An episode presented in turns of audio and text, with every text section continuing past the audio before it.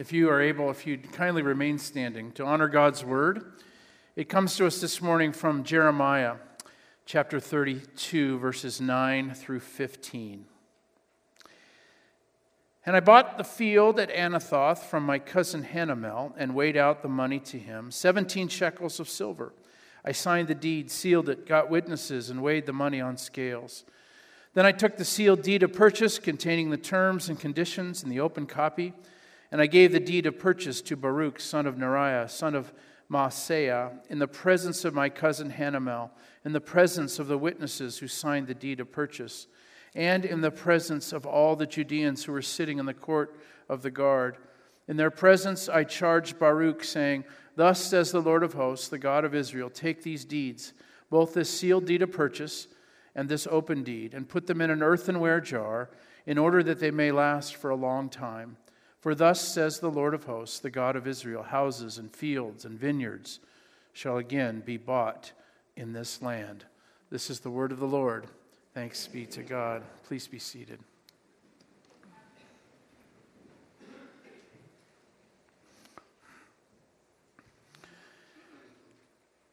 Good morning.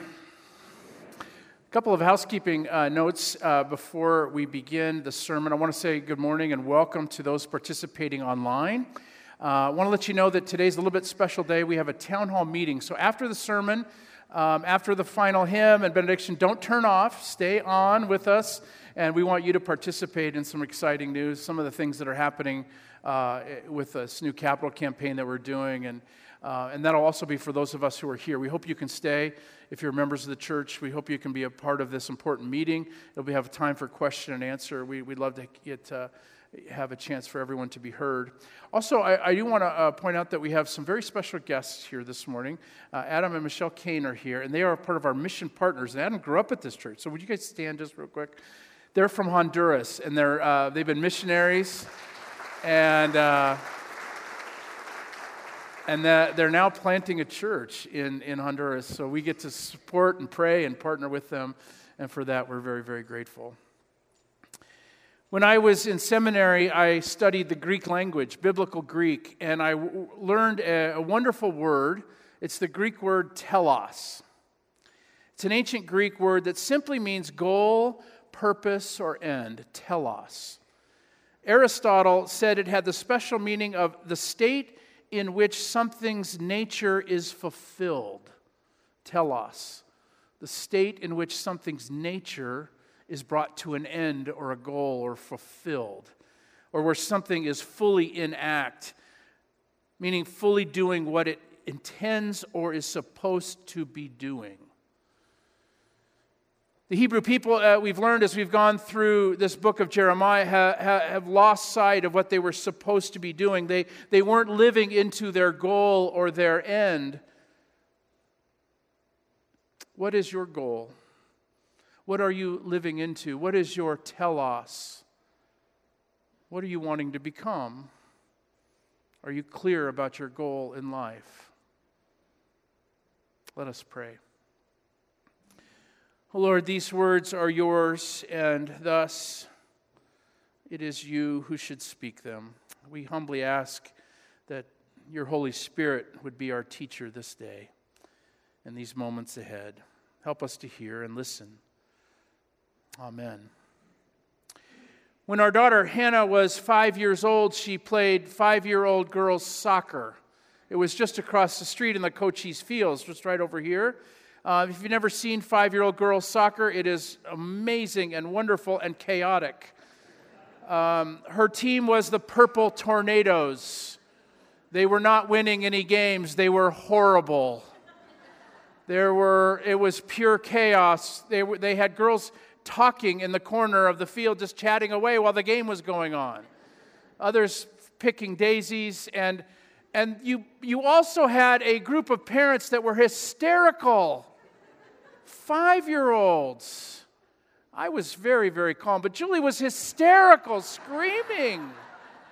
I mean, they were all, it was just pure, it was torture and chaos. And Coach Rob, he was so well meaning. Coach Rob was, he would pull the girls in and say, Girls, time out. He'd bring them in, he'd say, We're going this way. Our goal is here. Move that way. And they didn't listen. They couldn't get it. I don't know why. He tried and tried, and then the parents would scream louder, and, and it would just all sounded like noise. About the fourth game, Coach Rob did something really important. And when I say important, I mean it was a sacramental act. It functioned like a sacrament. He brought in a box, a big box, and he had an arrow on it, pointing this way or that. And he set it up at the, at the midpoint line, and at halftime, he flipped it over. And so, all during the game, he would point to the box. This is the way we are going. This is our direction. This is who you are supposed to be. And it made a lot of difference. It made all the difference. In today's text, Jeremiah does something similar for the nation, the nation going under great stress. Some of them had already been taken into exile. He creates a sign to help the people orient and stay connected to their goal, their purpose. You remember as we've gone along through this series, Jeremiah had a tough job assignment, a very tough calling. He would have to speak to his people about their disobedience, and that's not an easy job. He was called a traitor, he was treated like he was an enemy. And he kept on doing it day after day after day, preaching and warning them about God's judgment that was coming for their disobedience. That he, he warned them that the promised land, the, the precious city, Jerusalem, would be taken from them. Not only that, but the temple, the very place where God was thought to dwell, was burned to, would be burned to the ground. Jeremiah told them that God was emotionally spent.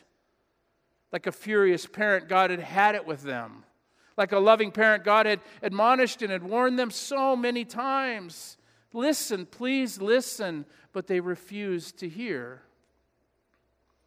Last week we talked about how people, a segment of the population, had already been taken into exile.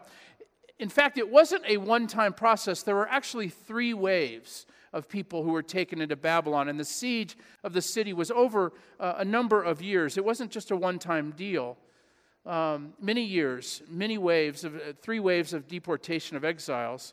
We're now in our text at the final point. The third wave of exiles is about to be taken away, and the city is about to be utterly destroyed. And once again, we discover that Jeremiah is in prison.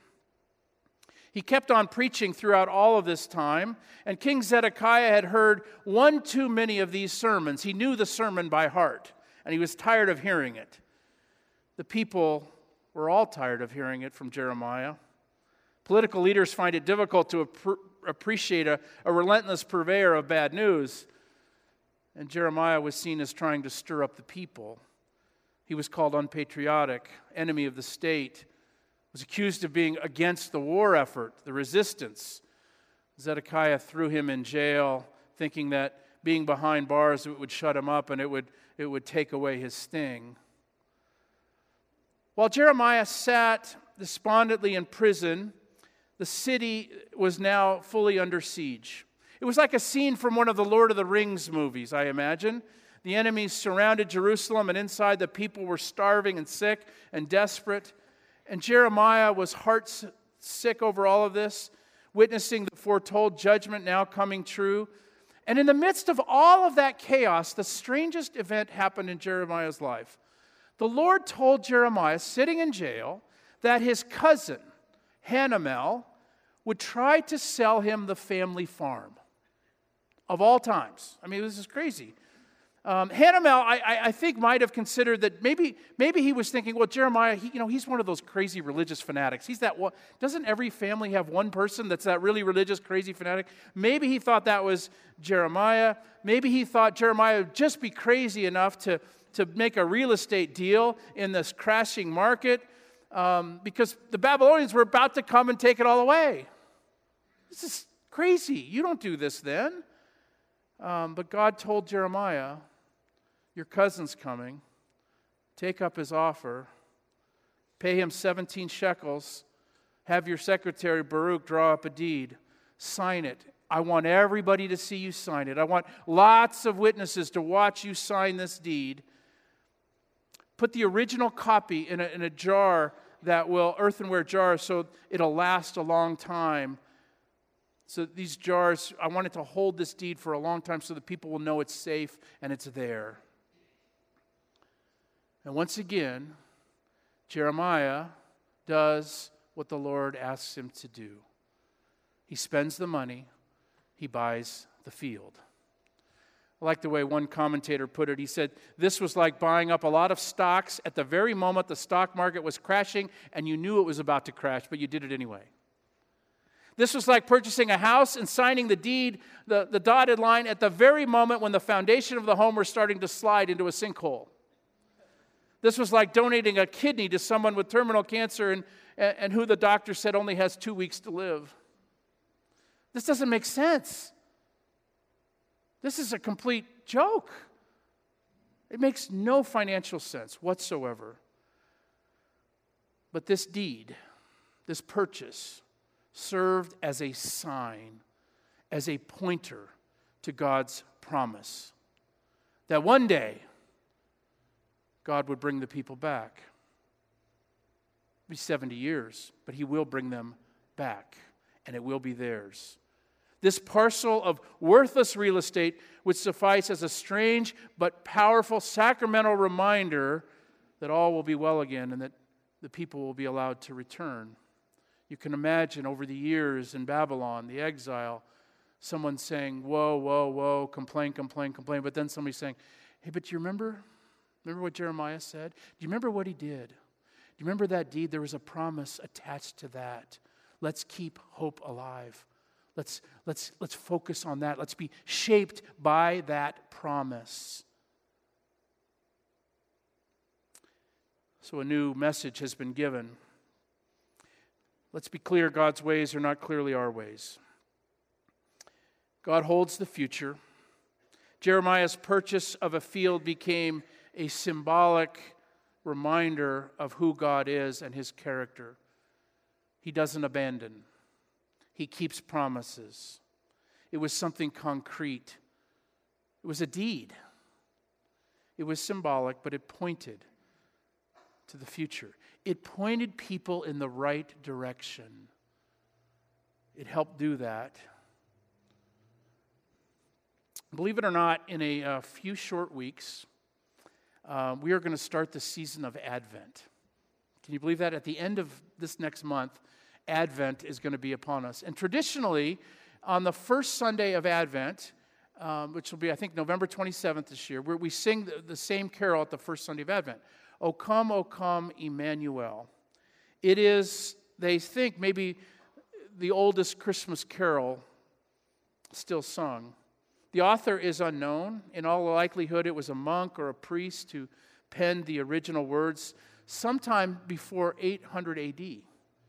He would have been a scholar rich in knowledge of the Old and New Testaments. The hymn draws heavily upon Scripture. It's one of my favorite songs that we sing here at our church. I love it. The first thing to notice is that this song is a prayer, and it's addressed to our Lord. So if we sing it rightly, we are actually praying. We're lifting our deepest longings to God. We're asking Him to come into our lives, to come into our world, to come into our specific situation. Oh, come, oh, come, Emmanuel. That word means God with us. Oh, come, oh, come, be with us, God. And ransom captive Israel. He's talking about the exile. Ransom captive Israel that mourns in lonely exile here until the Son of God appear. You know, I've sung this song for many, many years in church, and I've enjoyed it and loved it, but only recently have I come to fully understand it, I think, a little bit better. And walking through this book of Jeremiah has helped me understand it, seeing the long sweep of where this exile came from. It is a prayer to ransom lonely, captive Israel. Think about the exiles away from their home, the ones in Babylon. I, have sung it and read these words, and, and I, I think I thought they were exclusively about location. Boy, it's lonely in exile. It's, it's hard being in Babylon. Lord, bring us home, bring us back to our land. But I think there's more going on here. Coming home to the land doesn't fix anything. Living in a particular place or location does not make everything right. Having your life in order with health and wealth and success and fame does not make it right. You can have all of those things land, promised land, home, health, family and be missing and going the wrong direction. And in those places, life can be chaotic and frustrating and full of anxiety. There are many pulpits in America, sadly, today that preach about what we call Zionism, meaning that once the Jews come back and take over Israel, then everything will be okay. No. They tried that. they lived there. It wasn't okay. It was a chaotic mess. And God saw that. And he brought him back, and it was okay for a while, but then it became a chaotic mess again. So, what are we really asking and yearning for when we say, God, come captive, ransom Israel, come be with us? The truth is, you can be in exile anywhere. You can have it all. You can be given it all. You can look around and say, I'm doing really, really well. And you can be thrust into the midst of exile we are wrong to assume that the end, the goal, that the arrow is simply pointing to our physical well being or return to the promised land. The telos, the goal, is to discover that God really does want to reside in your heart. He really does. He really does. And you can discover that end and that goal in Babylon. You can discover it when you're in a season, a long, hard season of unemployment or loneliness. You can discover that truth when you're battling anxiety or fear. God really does want to reside with you and make a home. And until we discover that or receive that gift, we're always going to be floundering in exile. St. Augustine put it this way He said, Our hearts are restless until they find their rest in Thee. Our hearts are restless until they find their rest in Thee. What good is a promised land if you are miserable without God in your heart? What good is a temple if you've forgotten the very heart of the one who was meant to dwell there? In Babylon, the people actually are going to learn to yearn for God more. Babylon serves a purpose. They're going to relearn and reform and understand we really did and we really want. And so that it has a good end because the people are going to learn how to trust on him more. Jeremiah's deed was a reminder and a pointer to say, This is pointing to God who keeps promises. Trust him, live into him, be with him. Exile was not just meant to be punishment, it was also meant to be formative. Any time in life we are apart from God, we're going to struggle, we're going to be restless. See, life in Jerusalem under Jeremiah was full of anxiousness. They were very restless. Poor people were being exploited. They had forgotten that God wanted to live in their hearts, and He'd asked them to follow His lead. As you know, if you've been around our church during the last couple of years, we've done some, uh, I, I, think, pretty neat things. And one of the, the things that God has brought to us is two young new pastors who are planting new churches.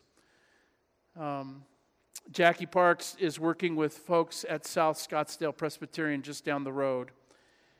And one of the neat things about her heart and the people who are a part of that church is they have a real love and heart and care for people experiencing homelessness. Helping them get a place to live and food to eat and clothes to wear is so important. These are vital things that people need for human flourishing. But that's not the goal. That's not the telos. It doesn't solve. The arrow is pointing to God.